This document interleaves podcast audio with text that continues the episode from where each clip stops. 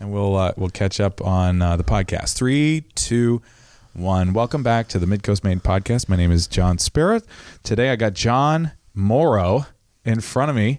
Uh, I've known Jon since, gosh, I can't even remember. I don't know. You were just always present in my memory. I don't know. You've been around this area for your whole life. Yeah, yeah, for my whole life. Yeah, and we, we pretty much grew up together. We, Pull that right up to your uh, right up to your. yeah. Yeah, sure. Yeah, there we go. Seeing you around and uh, yeah, both boys from Midcoast, Maine. Were you raised? Were you born here? Or? I was, yeah.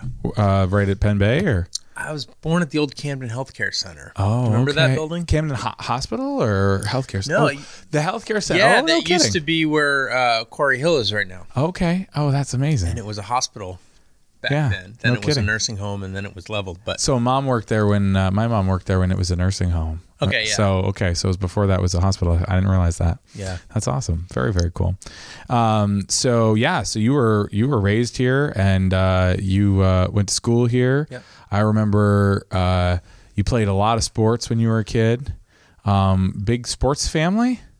uh, yeah, in a way. Um, my my, uh, my father was a runner. Okay. and um, uh, he he wasn't um, he loved he liked baseball growing up, but he got into running in high school and wasn't really serious about it. Uh, was in the sense that he he loved he loved running, Sure. but in terms of you know being real competitive, um, he gravitated later in life more to marathon um, running Oh, okay. I didn't realize Um, that. That's awesome. my mom uh, I think just uh, really wanted to to to um, be an athlete, but it was it was tough, right? It was right before Title IX, so there weren't as many opportunities. Oh, for, okay. for her, but For sure. um, you got some uh, basketball uh, paraphernalia on. yeah, this is my vest. What are you This doing my, uh, lately? this is my uh, Camden Hills basketball vest. Okay. and um, so I am the I'm the varsity basketball coach. That's awesome. How long you been doing that? I was hired last year. Okay. But I put in uh, four or five years of sub varsity coaching, uh, freshman team, coach soccer, coach basketball. That's awesome. Earned my way up a little bit. Yeah. Um, but uh, we're hoping we can do something this year. Yeah. You know, it's uh, being an enclosed sport in the time of COVID is What do you? Yeah. How does that even work? it's anyone's it guess. doesn't? it's anyone's guess. Okay. Uh, we're, we're, All we're kind of waiting. All schools are kind of waiting to listen to what the Maine Principals Association ruling is Okay. going to be on that. Uh, okay, And- for and sure. The way the CDC, CDC ruling is now, um, soccer was allowed to happen Okay. because there was significant distance and because Yeah. they were outside and they could wear a mask. But um, I don't know. Got my fingers crossed. But Yeah. I mean, is that a? Is it? It's a question of whether you'll even have a season or it's anybody's guess. okay. Uh, but that I mean that it's that's in question. that's in question. Yeah. but it, it's a lot of winter sports. Okay. Um, yeah, for sure. Yeah, uh, except skiing. That, that one's probably fine, but Yeah. Right. yeah, it's a strange time For Um, sure. Some of the kids are playing uh, AAU, which is a um, it's a, a league and a and a um, it's an amateur league across the country, but Okay. it's not connected with the schools, so they've been able to play a little bit, but um, for sure, it's disappointing for kids that really love the game and maybe this is their senior year and can't play. Right, right. Well, uh, you're gonna have to give me a, a time frame here exactly because my uh, I couldn't locate a date, but at some point, um, again, this is all in my memory. At some point, you um, appeared on the scene um, and sort of introduced yourself to the world as an artist. And uh, a- a- as a as a wood carver, Yeah. and you know that was again just just for me just from like looking you know seeing Jon Moro out in the world like that was a big um, jump i'm sure it wasn't a big jump for you i mean i'm sure it was a No, process sure it was. It absolutely was. oh was it okay Oh yeah, absolutely. Okay. Um, was it kind of like uh, okay i've done my sports thing for a while i've lived that kind of uh, moment of my life and now i'm gonna do this in a way, it was. In a way, it was. Um, I, I think um, it was one of. The, it was a. It was a. A love, a skill that was really not didn't come to the surface until after high school. okay and I think part of that was just being on the the academic track. I, I wasn't able, I don't think, to take those classes like shop class or Yeah. like an art class because I was trying to fulfill all my other requirements. for sure But um, it took a while before I really kind of found something um, uh, outside of academics that I really felt passionate about, strongly about, and so uh, basically I, I did. I went to, went to college and decided to take a break, and after that, started making things That's awesome. and discovered that that part of myself. And uh, it wasn't a substitute for sports because I incorporate sports in a lot of what I do. Yeah, I remember seeing like a lot of your carvings were of you know great um, athletes Right. from all sorts of disciplines, all sorts of areas. Right. You know, uh, baseball. Uh, I mean, basketball, hockey, Yeah, other areas probably. yeah. Um, so, and it's it's been a journey of twenty years or so, and and and as you know, Has, that, like- has it been that long carving? Yeah, 20 Wow, years. that's amazing. I know, I know. So a lot of tries, a lot of attempts, Yeah. a lot of uh, mistakes made. For sure. Everyone you learn from. Yep. And then Yep. uh, I think at this point I've come to a, pr- uh, a process that works. Very cool.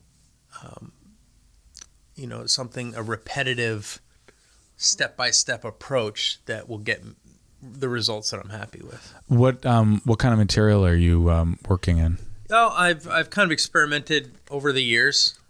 Uh, I've done I've done pine, which is the most probably the cheapest available wood. Sure. Uh, just go to the hardware store and buy some pine. Yeah, yeah. Uh, but I learned the hard way that pine uh, tends to leach out uh, some of its tannins in Okay. the wood, Oh, okay. and it's so powerful it'll go right through paint. So if you I learned that one the hard way. Oh, no. Boy, it looks nice in the gallery. What are those Yeah. brown spots? Wow. And then you cover it over and it comes right back. For So sure. Pine can be a little bit, Yeah. uh, but I learned that. I learned that step by step. I tried to use green wood, Yeah. meaning wood that was found in the forest. And what happens with that is it's not dried, so it starts to crack and check over time. Right. Learn not to do that. Right. Um, so the the the choice carving wood is is generally basswood. Okay. It's, it's soft. Um, something I have to order typically, For sure. and it typically behaves well. But it's a it's a piece by piece thing. Uh, you know, I, I could use, uh, particularly in the latest piece, I chose parts of Goliath, parts of David that I wanted to be a, a particular wood because when they're stained, the character will, will come through. Okay, so you're referencing um, a piece of work that you um, have uh, just completed, Right. In the in the last what month or so? Yep. Okay, The last month. yeah, and uh, and this is a what are we talking about for scale? Yeah, sure. So this is uh, roughly life size. Okay, Uh, and and I say that I say roughly because Goliath is uh, about five and a half feet tall. okay, He's not the ten feet in the Bible. I had some, I had some some some size constraints, obviously. yeah, Um, and David's uh, David's about half that size. okay, So this would be my second full. My, my senior project in college was a, a life size sculpture okay, uh, of Nomar Garciaparra. okay, yeah, and uh, it's tough to look back at it because I see all the mistakes. But for sure. um, every couple years, I love to go big, just Right. challenge myself, throw Right. it out there. Like, what would be really fun? Yeah, I know it's going to be a long term project. Yeah, it's for sure. delayed gratification. Hmm.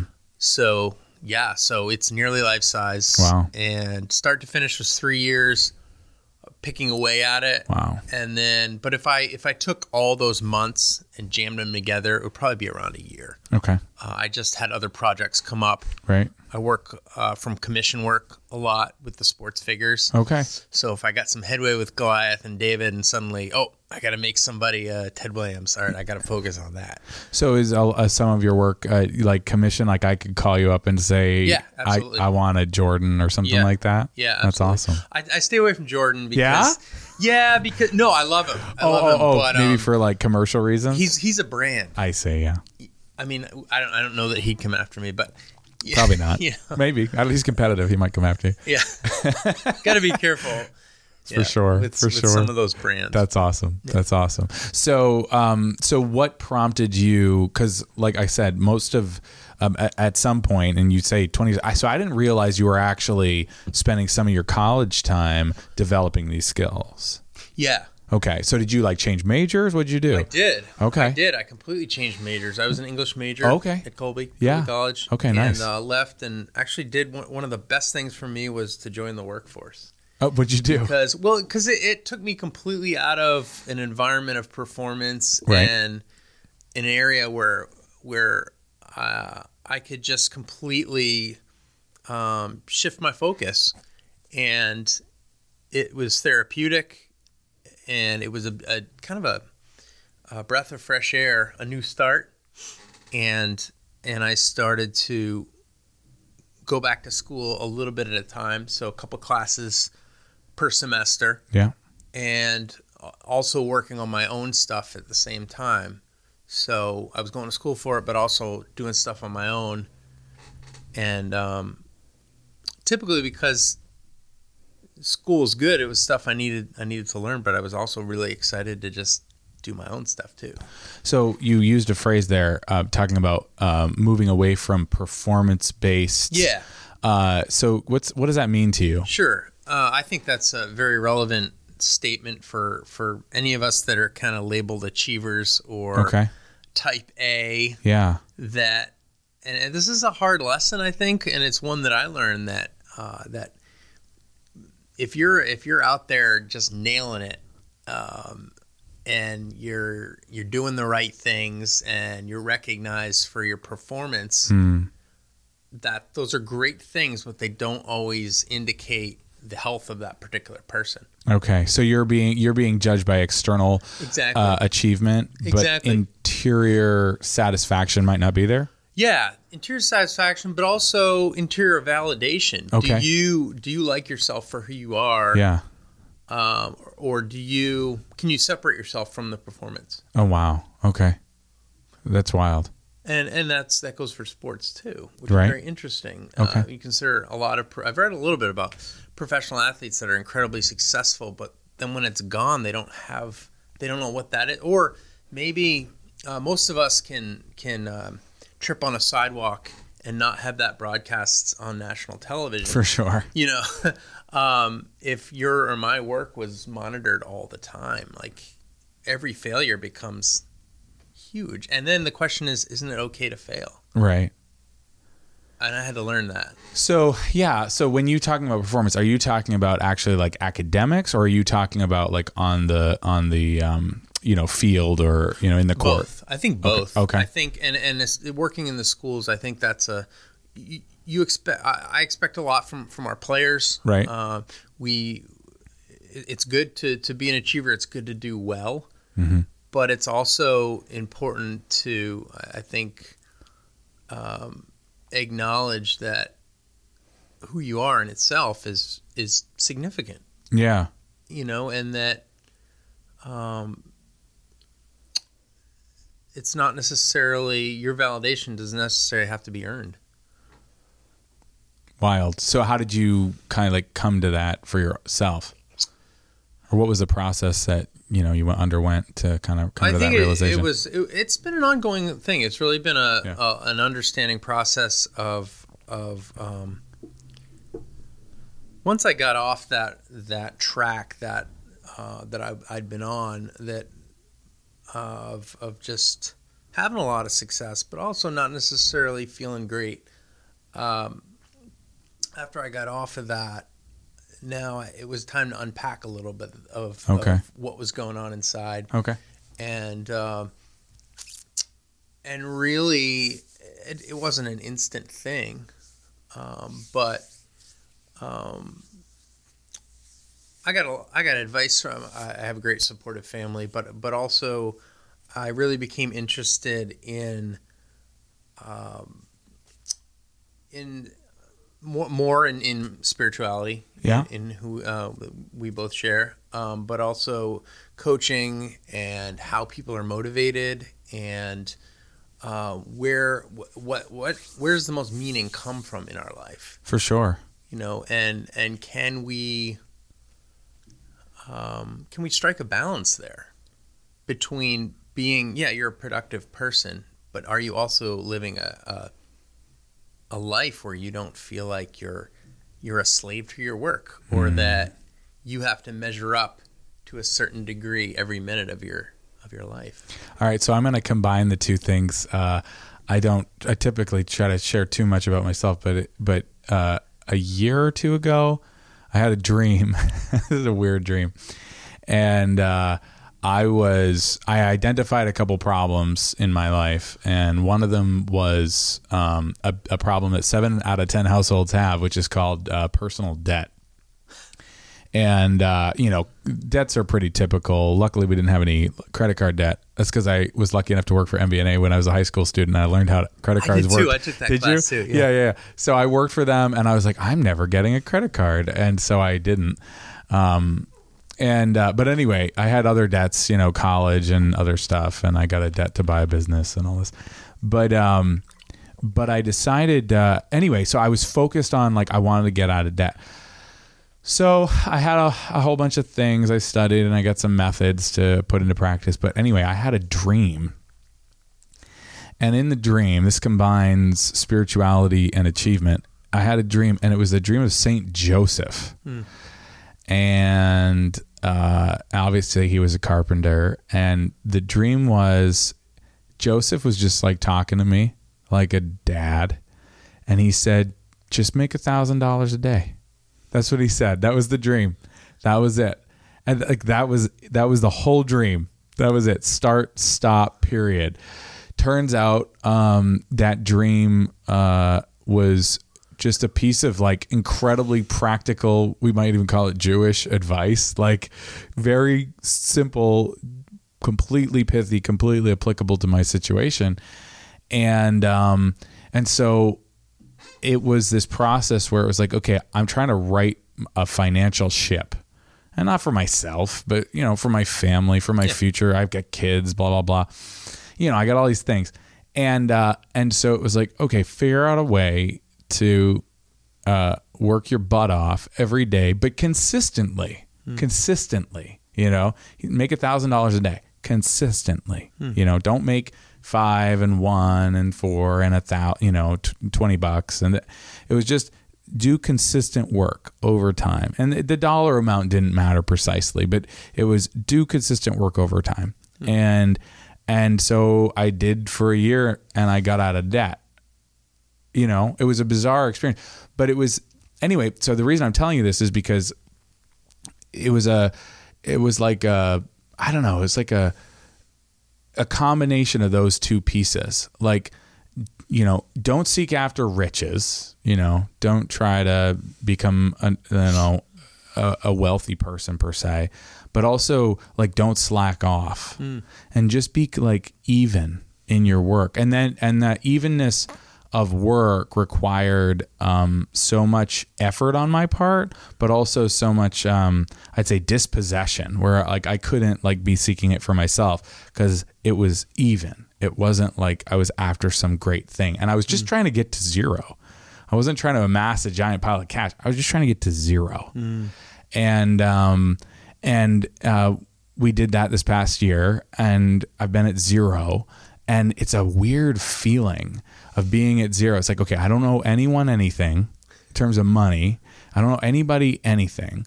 Um, and now I'm I'm wondering. Like even last night, I was um, I was reading um, some old. Uh, uh, Aristotle on politics, and he's you know before going into like all of this crazy stuff about the relationships between states and all these things, he talks about the household and about just developing like personal virtue, personal excellence, and um, for your sake, for your own sake, for your wife, for your mm. kids, and just being a whole in uh, that, just being alive and whole in that, mm. and not trying, not trying to you know amass a pile of stuff or money or which is very contrary to kind of what we are raised, right?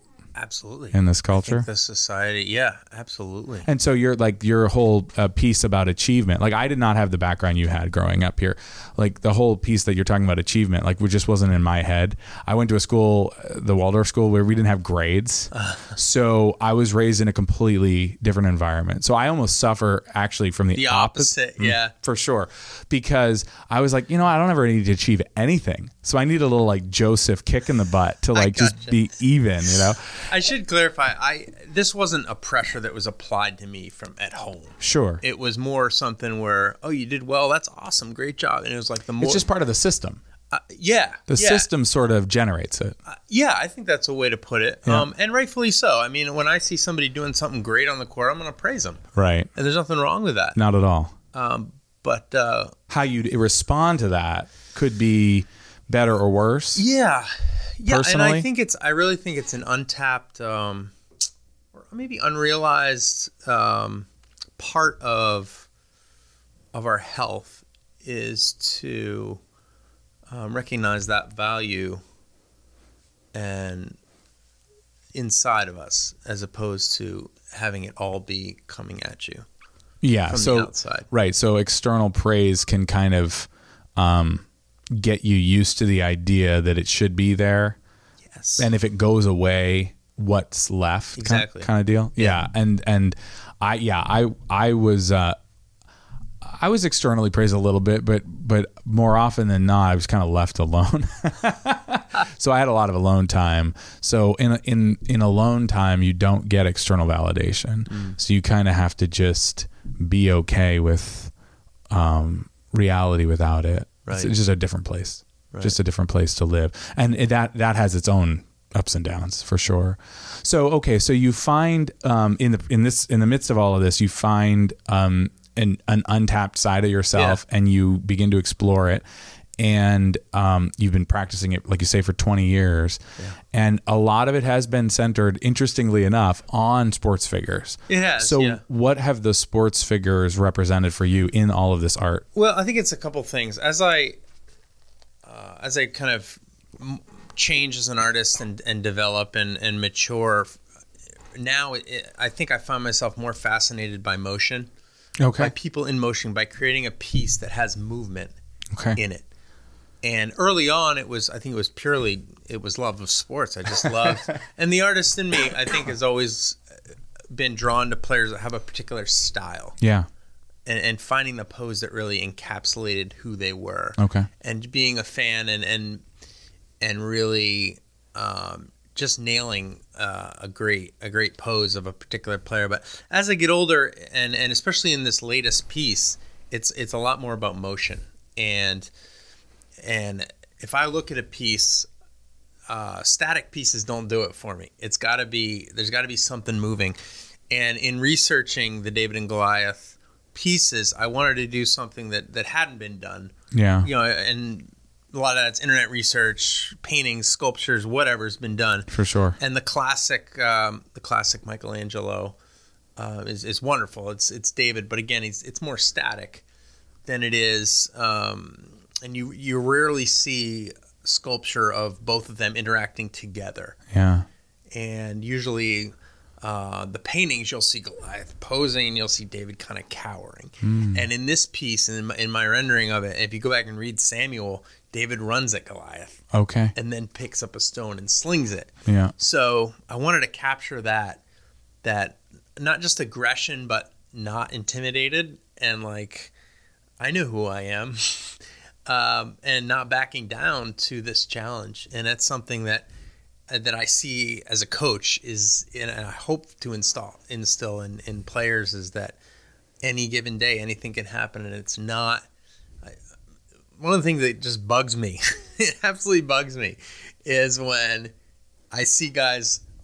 It could be any sport, but I'll just take basketball. Watching the other team warm up and being like jaw dropping, like, Oh, "Oh, no man, kidding, we're in okay. trouble today." Oh boy. And you know, it's like, come on, why are we even playing? That's just warm up. Come on, Yeah. or maybe, but no, I mean, sometimes the guys are throwing down dunks or whatever, Oh, and it's okay. kind of like, all right, but we Intimidation factor? Yet, Yeah, you yeah, know? yeah, yeah. And uh, so that's the theme of this one. Uh, This this one of the themes in this sculpture or in this in this uh, these two pieces Hmm. is that that um, there's more than the external. Uh, it's a lot about heart preparation, belief in who you are, Yeah. and and uh, that's something that that I've experienced as a as an athlete and also as a coach, and that I hope to hope to instill the players that be be your best, and and you never know. What is um what is heart to you uh in terms of of Jeff, yeah, well what is- yeah what is heart yeah, it's it's it's developed over the years as a as a coach. as a player coming up, you know, he was very. I I grew up around the school because my father was a teacher, and he would let me into the gym to just shoot around. So, as a as a little guy, as a middle schooler, uh, I love just walking around the high school and just oh hey, that's a player. I know that guy. Oh yeah. And I'd I'd see Jeff. Uh, during practice and he allowed me to shoot around in the corner or whatever. But it's definitely a different experience going from uh, from having him as a coach and now really being somewhat of a mentor. And um, you know, varsity sports is definitely a different ball game than the um, sub varsity. You know, there's there's a lot more going on there, and it really helps to have him as the athletic director and being able to bounce ideas off him and um, hey, I mean, when you work with people, there's always going to be conflicts. There's always going to be situations that you've got to work through, and um, and it really helps to to have somebody to kind of help you guide you through those situations. For sure. I, I when I um when I uh you know watch like YouTube sometimes watch replays of uh of you know basketball right Yeah. under right under the hoop um you know there's that kind of aggression that you were talking about that kind of motion and you can kind of you know click through frame by frame and you can watch you know the various positions and you can stop Mm-hmm. right you know before an explosive movement Right. um, was you know obviously you're capturing a moment in a fight uh, and this is a more literal fight between David and Goliath but you're capturing a moment there Uh, was was it different carving um, the activity of uh, or the action of of David versus the action of Goliath I mean were you capturing something different in those two um, carvings Yeah, Yeah. absolutely. I wanted I wanted Goliath to be physically, uh, physically impressive, physically intimidating. Um, so his he's very, um, his muscles are very well defined. He has actually has no pupils in his eyes. I did that on purpose, and so it uh, the sense is that it's impersonal. He's he's you don't know what you're looking at, and but also the question through this whole thing is if we're David, like what's your Goliath? What is that thing that maybe you need to confront, or maybe you've been running from, um, and you can almost impose that on him. So hence the the pupils, and then David was more. I wanted to to have him have a, a more organic feel of, of being the shepherd boy, and so he has softer kind of um, folds in his clothing. He's got a rope belt.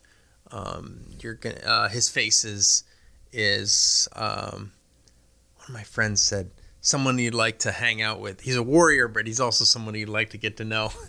um, and so you know our, our typical hero, for Yeah. instance. Um, but it was it was fun to um, to do both of those contrastingly, to do the big bad guy and then to do our hero. For sure. For sure.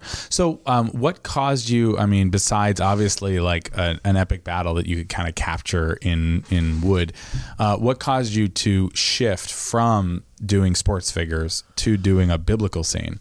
Yeah, uh, sometimes I think it was a, as a departure. Other times I think it's a continuation because, in a way, I, I'd seen these poses before Okay. in in other things that I've done, and maybe not exactly, but I think those previous pieces definitely prepared me uh, in the sense that all right, I want to compose this, and I, I you draw out different looks, different arm positions, and from I think doing doing years and years of the sports figures, I, I feel like I had a decent understanding of what pose will produce the kind of feeling that I want. Uh, so, in that case, in that sense, it's just a continuation. Uh, it's not sports, but it's still the body in action. Right. And uh, but at the same time, too, it was a departure because it was fun to do stuff like the armor, like the the the sword. Uh, Period armor. yeah, that- period armor. for sure. Some of it isn't. I, I borrowed from the Greeks a little bit. I wasn't overall. I, the Greeks knew armor. They just did.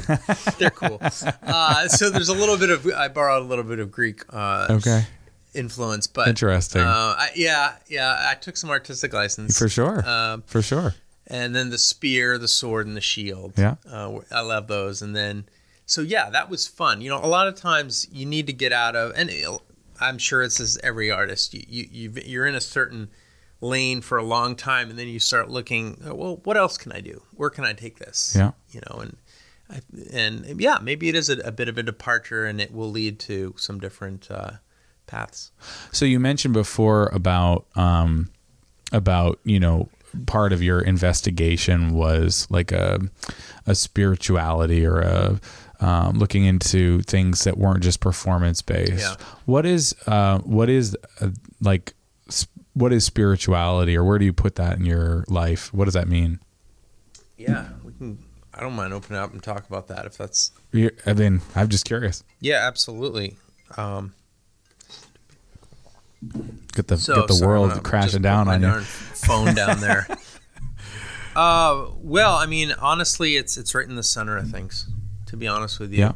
and um, the more I, I grow and the more I read and the more um, I, I've got great mentors as friends. Um, it's the importance of um,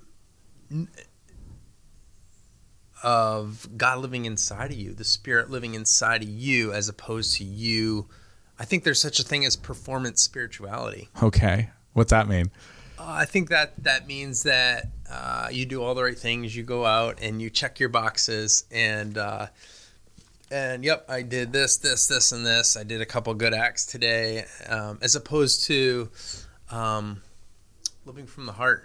Yeah. And um, and I think for me, for me, what that really meant was um, learning to to just rest in who I was and not having to earn earn um, praise, earn any kind of uh, external validation. Um, rest in who I was, and and hopefully I try to bring that to other people. Like I validate you, John, just for for the gifts you have. Um, eh, whether you sell, whether you become a millionaire or whether you go way above zero. No, but um, I like being at zero right now. yeah, I'm just enjoying. I'm in the bliss of being. I know. It is both. being a zero millionaire. no, but the, the spiritual is right. Is right in the center. It's right in Interesting. the center. And How uh, did you make that shift from? uh, I mean, did you have a performance spirituality that went along with your No, I performance know. academia? I don't know. or- I don't know that it was conscious, oh, okay. but I mean, was um, it unconscious? I mean, did, was it there though? I think in some sense it was. Yeah. I think not that it was not that it was insincere. Sure, Um, but but I I think just present. yeah, and I don't think I really real I did not grasp. Um, first of all, that I, I don't think we all learn that um, failure is is. I think we learn sometimes that it's the worst thing in the world. Okay. And I think being able to accept yourself through your failures is a huge step in in that sincerity and that living through the spirit. Um, because you're not you're you're you're wide open. You're saying, God, this is who I am. And Right, Like I I know that I can't check enough boxes to to earn that. Right.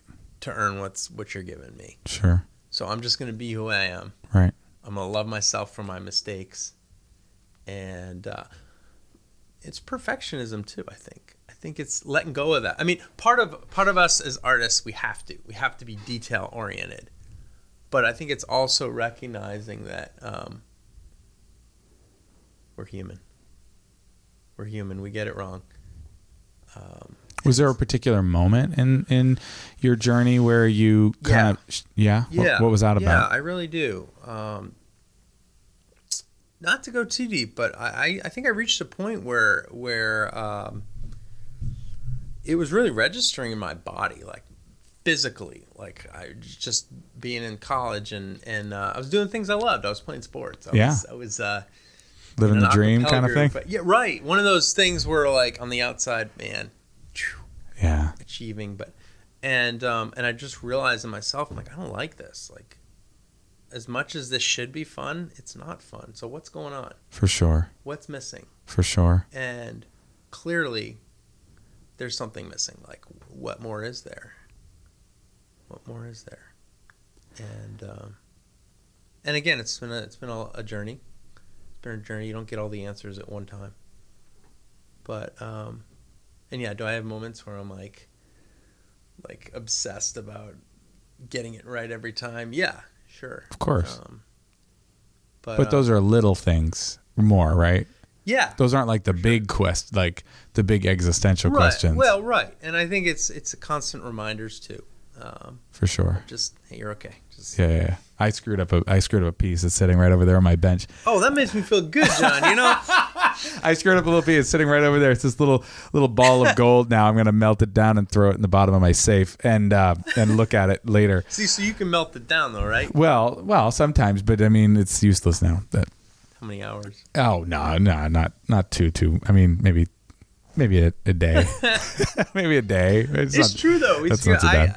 People ask like, you know, is carving a completely reductive process? Oh yeah, And yeah, it kind of is. It is, but at times you can all and yeah, I screw up. Sure, I do. right. My screw ups are smaller than they used to be. So, um, do you know Ben Breda? Yeah, sure. Okay, so yeah, he, we grew up with him too. for sure, for Yeah. sure, yeah. He was. Oh, he's he, making blades. Right? he is. He's he's he's hand forging knives. It's, it's like that show Forged in Fire. I don't know Forged that on one. Fire. Oh, is that? You ever see it? No, no. Oh, it's a reality show. Where Oh, they, okay. They build their own knives. Oh, I just go out to Hope and watch him build knives. But um, um, I'm sure he'd like love to have you out there anytime you want. So he works in wood too because he Oh, has to make the handles. handles, Yeah, for sure.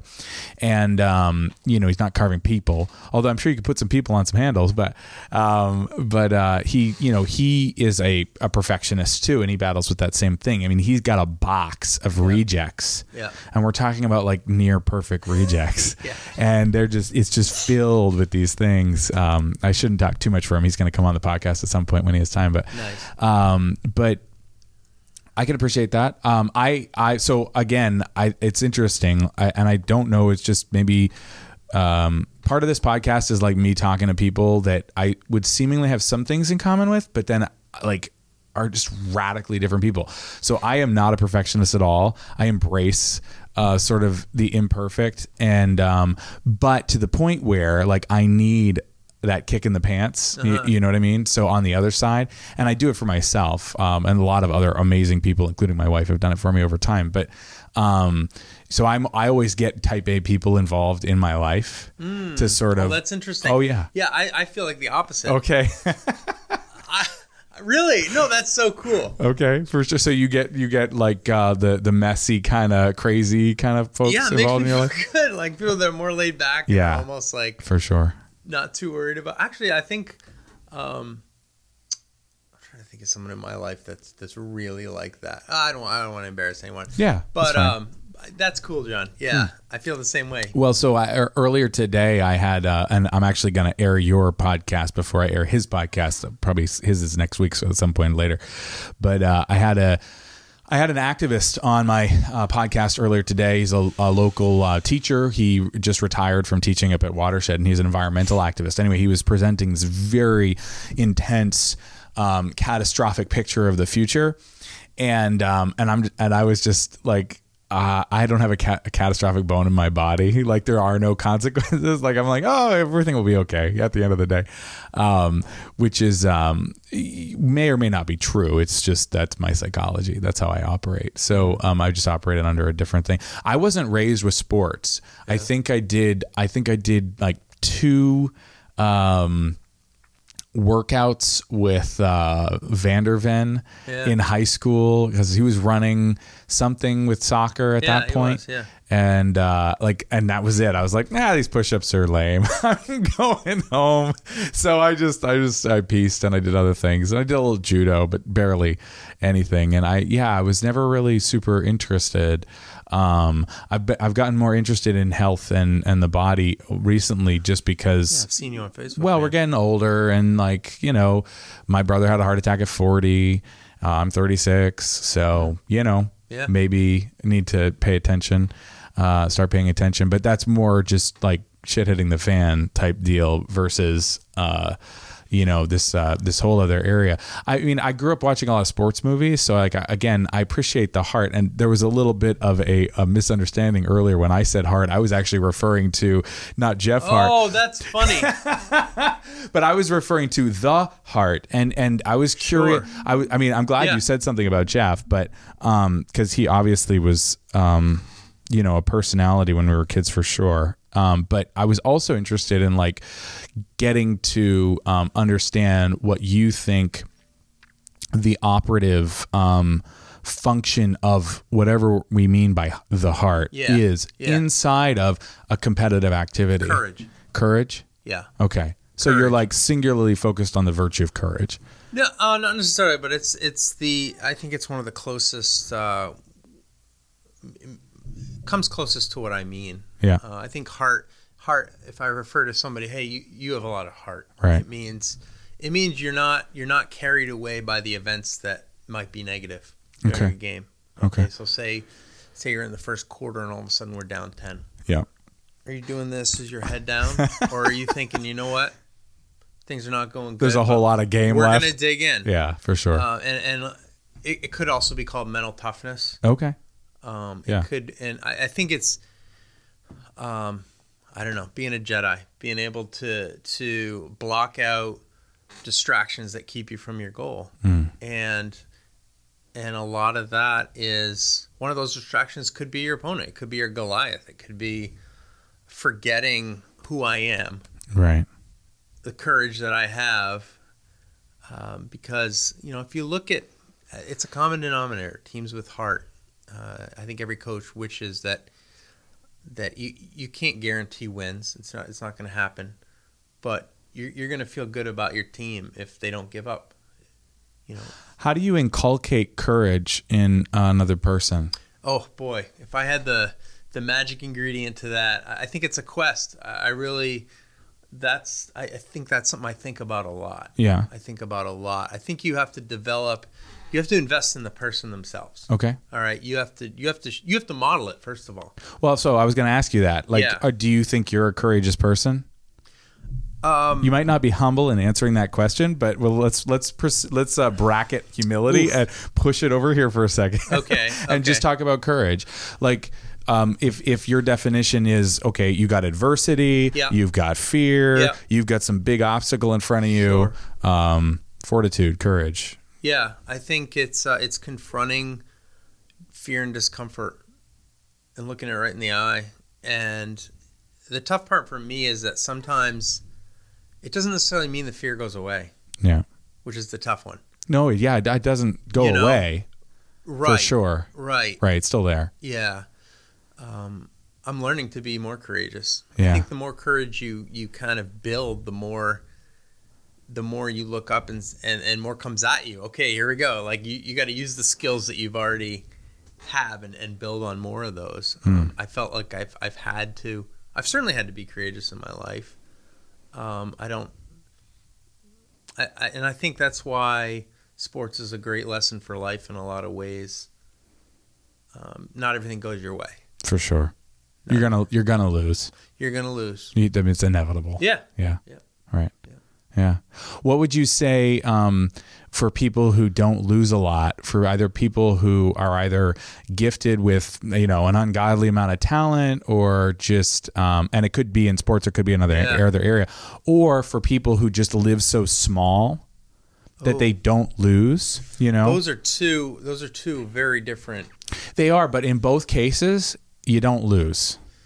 I don't even know if the first case exists. Okay. I, I, I don't. I uh, to use this. I, one of the the really uh, um, fascinating aspects of the game of baseball is that you rarely see any player come right out of high school and go to the pros Okay. to to uh, major leagues. Sure. The reason is that they want you to fail. Okay. And sa- well, maybe and maybe that sounds a little bit crass. no, no, but, I get it. but to be because it's such a hard game. Yeah. you have to learn how to deal with a slump. Right. Everyone's gonna have a slump. Right. Everyone does at some point. Right. And uh, even Michael Jordan. Let's let's let's call him right now. Unless you want to call LeBron James the greatest ever. I don't know if I'm there yet, but Jordan is probably considered the greatest winner of all time. Right. And he had his share of failure Right. in his first uh, let's see, they didn't they didn't make the finals until '91. So the first eight years of his career, he might have been considered a failure by some and frustrated. Um, and I think anyone that we th- we look at right now at the at the top of their profession, Right. I think it's, it's had a, rookie lie. season. Yes. Had several years of developing, growing, Yes. learning what a real adversity and I, was. I really I challenge you to look at anyone that's at the top of their. All right, field. so let's wipe out category one. Category two, uh, small, uh, living small so you Yeah. don't fail. I mean, the pe- people do that. People get comfortable with winning in their sphere. and, and don't want to risk. You know what I mean? Yeah. What do you? How do you like look at that? You know, it's hard to be. It's hard to judge somebody when Well, you're don't not, them. You're not just- in them. Yeah, just don't judge them, but just um, kind of analyze the situation or talk about what would get them out of that to like even um, incite uh, a little or light a little fire inside them to grow. Okay, and or what? Okay, so maybe maybe in an academic setting or no, any any setting, an any setting. setting. The academic, athletic, business. Well, I think it's the idea that risk, risk you could fail, you could, but you also have to look at the other side. You Hmm. could also really succeed, and and maybe it's. Uh, I'm trying to think of a good example. Um, I don't know. Maybe it's it's uh, being in high school and you had a crush on a girl or something. For sure. You know, you could play it safe and not risk anything, or uh, or you could go for it. Right. You know, yeah. and- right. The, the the the probability, even if she says no, you're no worse off than you were. Right. Right. Right. Yeah. Right. And I think. Uh, Right. it varies from individual to individual. I think fear of failure is is sure people are afraid to fail, but I think once you do fail, once you get that out of the way, I think sometimes it's you move on. You think, all right, I'm gonna mess up, but there's much more to be achieved than there is to be gained by playing it safe. For sure, for sure, I love it. Um, so, uh, so you uh, you have a maybe season this se- this Yeah. year. Um, hopefully by next year it would be a definite uh, definite season. Um, you're going to keep carving, no Yeah. doubt. Um, that's like that's a staple for you. Um, are there other areas in your life that you kind of explore this cre- the creative process? Are there other things in your life that you love to to to do that explores these same kind of themes that we're talking about? Uh, music. Music. Yeah. Yeah. Yeah. I played played some with your dad That's a whole other level. years back. Yeah, for sure. Um, there's only so many hours in the day. You know, John. Yeah, you got sports, you got uh, carving, and you got music. I that's a lot. It's a lot, That's a lot for sure. For sure. and you know that sometimes it's tough to be creative when you're really busy. Yeah. It's you almost need that mind to be. I don't know. How do you feel? Do you? Well, I guess you- you've got your time where you come in every day and that's your work time. I mean, I, I'm I'm working. I'm not necessarily being creative. Um, a friend of mine who's um, a world, I, I'd call him a world class engraver. He probably wouldn't think of himself that way, but I call him Yeah. uh, pretty close to. Uh, very very talented uh, guy. Said if you're bored, you're making money. Oh, jeez. you know so so um you know I, I can't say that i'm always um exploring new avenues um part of owning like a you know community based retail business you know slash Sure. service business is just doing the work That makes sense. so Yeah. i'm not necessarily engaged engaged in the creative process Mm-hmm. um in fact that's an area that that's actually that that if if I had an area that was a Goliath, that would be the area. Huh. Engage, being engaged in the creative process, yeah, hundred percent. Because first of all, it's just um, clearing out all of the um, I don't know what the analogy would be, but all of the uh, other soldiers who are in the way, clearing them out so that I could, uh, you know, even get to the battlefield and to engage in the creative process, like kind of pushing through all of the, um, you know, the rank and file members of all of both armies to just even get on that battlefield. right well, I'm using your David and Goliath, but you know what I mean? Like you just to get to that center stage. Like so for me, it's um, you know, I, I just have constant hand work to accomplish that involves um repetition and uh, you know uh, You're also. I mean, this is your this is your business. This yeah, it's my livelihood. Right. For sure. So, For sure. I had the advantage of having another job. Yeah, so I mean, those are those are two distinct two distinct fields for you, Right. Um, yeah. So, uh, and I'm not necessarily sure that jewelry is my creative expression. Frankly, Right. Uh, it, it- you know I, that doesn't mean I can't be creative inside it. It's funny actually. A lot of people assume that uh, it is. I had a lady come in and say, "Oh, it must be so wonderful to work your passion every day," and it's like, well, that's a nice assumption um, that may may or may not be true. I haven't even asked myself whether this is my passion or not. Yeah. It's just um, it was it's you know it was my father's business obviously. It it's something I'm good at. Yeah. Something I'm very comfortable doing, and um, and so I can execute here. Yeah. But uh, whether or not it's sort of a um, whether or not it's the equivalent to your doing your carving work. No, I get it. I get it. You know, there's some days you, you come in and punch the clock and it's a struggle. Or Yeah. at least for me. Like I uh, certainly there were days when I couldn't wait to get started. For sure. But there are other days where you kind of have to drag yourself through it. It's I mean yeah, and I I don't think I punch uh, I punch a clock here because I'm my own boss, but I I do get to um I get to drive my own interests and um and it I don't necessarily always need to feed my uh creativity through um handwork. Um you know, sort of like, you know, you have another avenue and another outlet through um through music you have another outlet through now through you know encouraging cr- literally encouraging Yeah. uh, students Right. um, and that's pretty amazing task i get to teach for a little while um, i got to teach ethics actually up at the watershed high school Did you really? I did, yeah, and um, and that was fascinating. So I got to really kind of begin to hone um, my interest in virtue ethics, and um, it's something I'd actually like to explore with students again at some point. I don't know where or how I could do it, but I feel like you know the fact that you locate heart and courage in the same area. I mean, courage is precisely um, you know, it's one of the four cardinal virtues uh, from in in the Western tradition. You know, it's one of the four major virtues that uh, we um, that was located by all of of Western, you know, the Western world. That was one of the areas that needed to be developed most in a human being, and um, and so I mean, I think it's uh, it's awesome that you you found that way to do that, frankly, because obviously, as you know, it can be carried right off the court into Yeah. Other situations Absolutely. almost directly. Yes. Um, and uh, you know the other the other virtues are are justice, um, prudence, which is like practical wisdom, and um, and temperance, which is sort of moderation.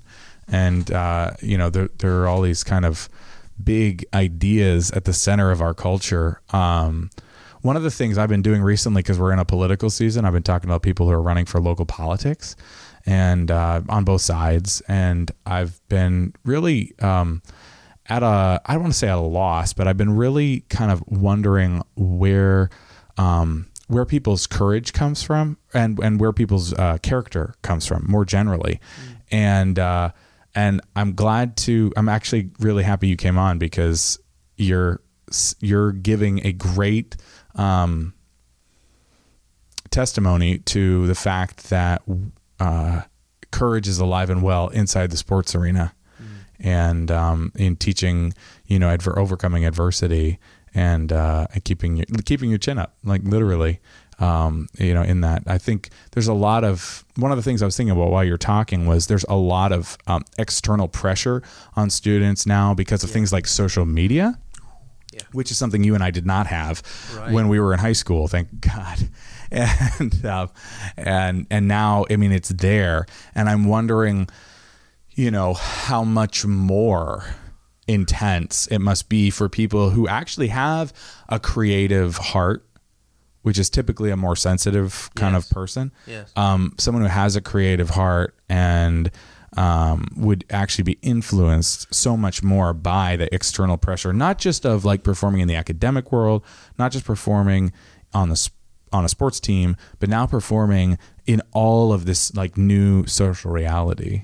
It's absolutely. I agree with everything you just said. And I was watching a Red Sox game the other day, and, and one of the players was um, talking to the sideline reporter um, not not live, but sh- it was it was a story, and he was talking about how how he had a great season the year before, and this year he started slow, and how in this era everyone has something to say. They're all people are lobbing tomatoes left and right.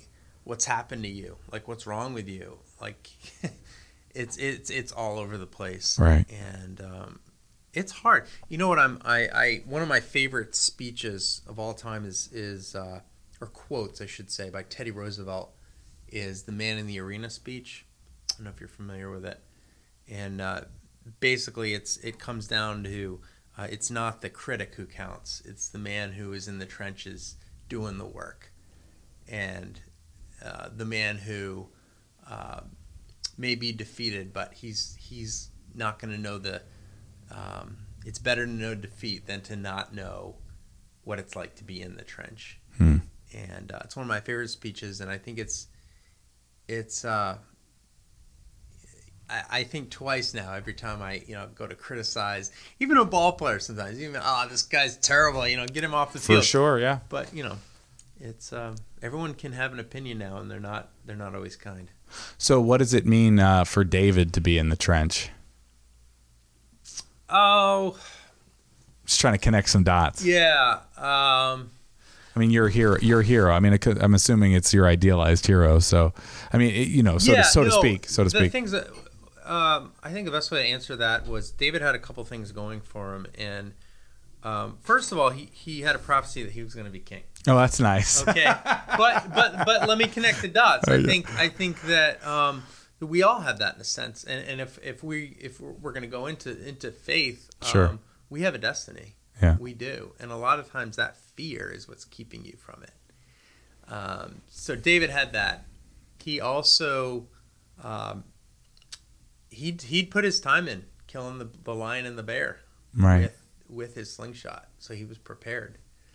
And uh, and the third aspect was um, with that prophecy in in his head or not, he uh, he was not intimidated, and so uh, and one of my favorite little pieces uh, of the sculpture is the rock that's in David's sling, and I made it out of a wood called purple heart, and I wanted that to be a symbol not only for royalty, um, but also in our culture we consider a purple heart um, associated with being a warrior. Yeah, for sure. Wounded warrior. Yeah. Yeah. Yeah.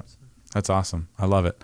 Well, Jon Moro, you've got a um, you've got a show coming up. When That's is right. when is it? Where is it's it? It's October 17th, which is this Saturday at Barn Swallow Books, which is right across from the new Rockport Library. awesome. It'll be from 2 to 4.